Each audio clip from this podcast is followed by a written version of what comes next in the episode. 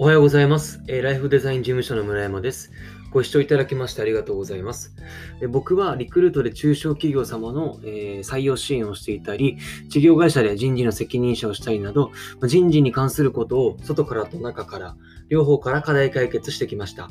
まですので、経営者様や人事ご担当者様が、ま大変な思いをしているのが痛いほどわかります。で今はそんな経験を生かして人事の救済者というコンセプトで、あえて個人事務所として独立をしております。でこのチャンネルは、え採用を中心とした人事課題を解決するヒントをお届けしておりまして、えー採用活動を頑張ってるんだけどいい人が取れないとか、まあ、あとはチームのマネジメントに苦戦をしているという方、まあ、あとは、えーとこれから人事のことを学びたいという方もですね、ぜひ聞いていただければと思います。えーよろしくお願いします。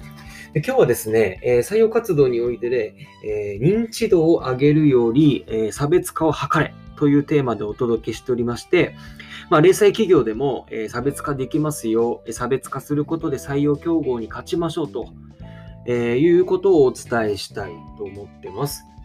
で、今日、えなんでこんなテーマでお届けをするかというと、えーと大きく2つありまして、1つが、えーとリクルートの調べた、その、採用課題って何ですかという、まあ、いろんな会社さんにアンケートを取った結果、えー自社の認知度が低いということが、そのランキングの2位に上がったということですね。ちなみに、えっと、1位はですね、採用のマンパワーが足りないということで、まあ、昨日のあの放送でその解決方法をお届けしたんですけど、えーっと、今回はその2位になった認知度が低いということですね。で、もう一つの理由がですね、えっと、いろんな、ま、お客さんとお話をしていて、よくその、えーっと、人事の方が言う口癖として、まあ、うちでは認知度が低いからねって採用で、ま、求人出してもなかなか応募集まんないんだよねっていうことを結構こう、まあ、聞くと、口癖のように、えー聞くことがあったのでですね、まあ、こういったことで悩んでいる、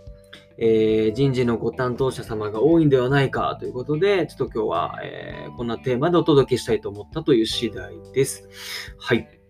じゃあ、まず、えっと、そもそも、まあ、認知度って何だろうっていうことを、まず、こう定義、えーをしていきたいんですけど、まあ、認知度っていうのは結局、その大手企業だったり、あとは地元で、まあ、有名だったりっていうことがないと、認知度っていうのはありませんと。まあ、あとは、えっ、と、求人情報をどんだけ多くのメディアに出しているとか、SNS で出しているということがない限りは、まあ、認知度というのは、えー低いです。ですので、まあ、もう日本の、そうですね、もう1割未満の、まあ、会社が認知度があるっていう程度で、それ以外のもう9割以上の会社は、まあ、認知度がないということに、えーなりますというところです。で、えーなんですが、結局ですね、この認知度を、えー僕がお伝えしたいのは、この認知度がじゃあ仮に上がったとしても、認知度があるっていう状態になっても、本当に、えー募集団集まりますかっていう話で、えーと僕はその答えは、えーとノーだと、え言いたい、お伝えしたいです。というのもですね、認知度が高くても、じゃあ、えそれだけで、で求職者の応募の動機づけにはならないからっていうことですね。例えばなんですけど、そうですね。えっ、と、まあ、僕は千葉県に住んでるんですけど、まあ、千葉で有名な、えーオリエンタルランド、あのディズニーランドを運営しているオリエンタルランドですね。まあ、知名度としてはもうあると。知名度ありますよね。で、じゃあ、オリエンタルランド、求人出していて、えっ、と、でそれであなたは応募しますかって話なんですよね。うん。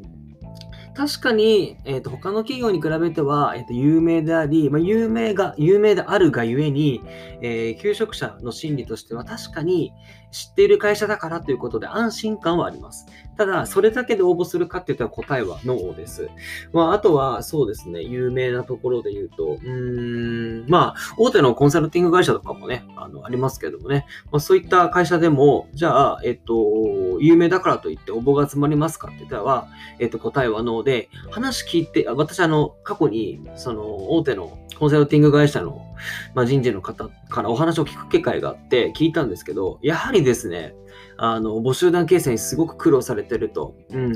で、近年、近年だと、ますます、まあそういったこう、学生さんのからの応募も減っていたりとか、まあ中東の方の応募も減っているということで苦戦をされていますというところです。だからですね、えっと、これまあ今回のテーマ、冒頭でお伝えしたんですけど、まあ、認知度を上げるというよりもですね、差別化を図ろうということ、そっちに重きを置いた方がいいです。で、差別化を図っていけば、おのずと、えー、長い目で見たときに認知度も上がりますので、差別化を図っていこうというところを、えーえー、してほしいなと思います。はい。で、結局その会社の発信する情報の何か何かのそのキーワードに共感をして、え求職者というのは応募しますので、そういった意味でも差別化をしていってほしいです。まあビジネスとこれ一緒ですよね。はい。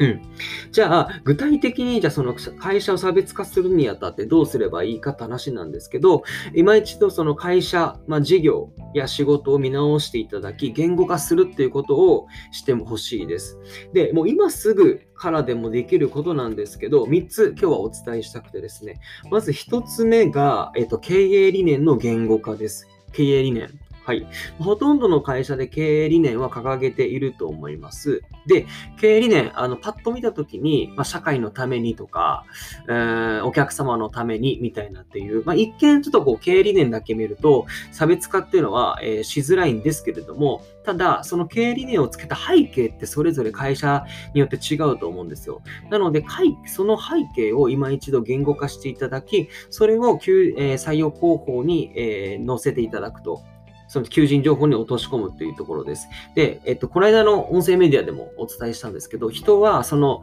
えー、なぜという、いうところに、えー、まあ、そのサービスだったり、あとはま人だったり、なぜその事業をしているかというところのなぜに共感をして行動します。まあ、ゴールデンサークル理論とも言われているんですけど、うん、なので、その経営理念を、えー、まずは言語化をしてほしいです。もう一つ、えー、二つ目がですね、えーと、生活との関わりです。そのやっている事業が普段の、えっと、僕らの生活においてどんな関わり方をしているかというところを歌ってほしいです。いわゆるこれ親近感ですね。親近感を抱くことによって、えっ、ー、と、応募の動機づけになります。で、B2C なら分かりやすいんですけど、あと B2B っていう会社さんだと、ちょっとその生活との関わりりっていうところが、うん、いまいち歌いづらいところもあるかもしれません。例えば、そうですね、えっ、と、自動車の部品を作ってる会社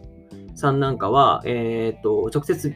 B2C ではなくて B2B ですよね。なので、そこ分かりづらいかもしれませんが、例えばですね、そういった、えっと、機械の部品、部品を作っている会社でも、実際じゃあ、じゃあ車がありますと。で、車を動かすためには、こういったこの、あの車のその心臓部分というところがあって、その、そこを我々は作っていますと。で、えー、もっと言うと、えー、昔、老舗の、えー、昔ながらのですね、え実績もあり、技術力があるからこそ、まあ、大手の自動車メーカー、トヨタさんとか、日産に、えー、に選ばれていますよ。という、まあそういったような候補ができます。なので、B2B の会社さんであれば、B2B2C という、えっ、ー、と、まあ、我々一般顧客を想定した上で、どんな関わり方をしているかという、えー、そういった候補の仕方をすると差別化になります。はいで最後3つ目がですね、どんな人が働いているかというところです。いわゆるこれ安心感を歌うっていうことなんですけど、例えば、えっ、ー、と、まあ、とあるじゃ A という会社で、今回ベテランを採用したいなってなった時に、そうですね、えっ、ー、と、若手の方々ばっかり、え、載せている、その採用候補だと、いまいちそのベテランの方からすると、あ若い方多いのかなっていうところで、ちょっとこう応募躊躇しますよね。で、逆に今回若手が欲しいな、ターゲットだなっていうことであれば、ちょっとベテランの方々ばっかり載っていると、ああ、なんかこの会社さんって、あの、ベテランばっかりで若い方々ってついていけないのかなっていう、そんな、あの、不安を抱かれやすいです。で、まあ、類は友を呼ぶというもう言われてますけれども、どうしても人って自分と近しい人に、えーまあ、近づきたくなる、まあ、そういった心理が働くので、採用をしたいターゲットにのに近しい人をですね、えー、前面に押し出して採用候補をしていただければと思います。はい。じゃあ整理すると、えー、っとですね、採用活動において、まあ、認知度を上げるより差別化を図れ。で、どんな、えー、零細企業でも差別化できますよって話。で差別化するためには、えー、今すぐ差別化するには、えー、3つできることがあり、えー経営理念と、えー我々の生活との関わり、あとはどんな人が働いているか、この3つを言語化して候補しろという、そんな話でお届けしました。はい。では、今日は以上となります。最後まで聞いていただきましてありがとうございました。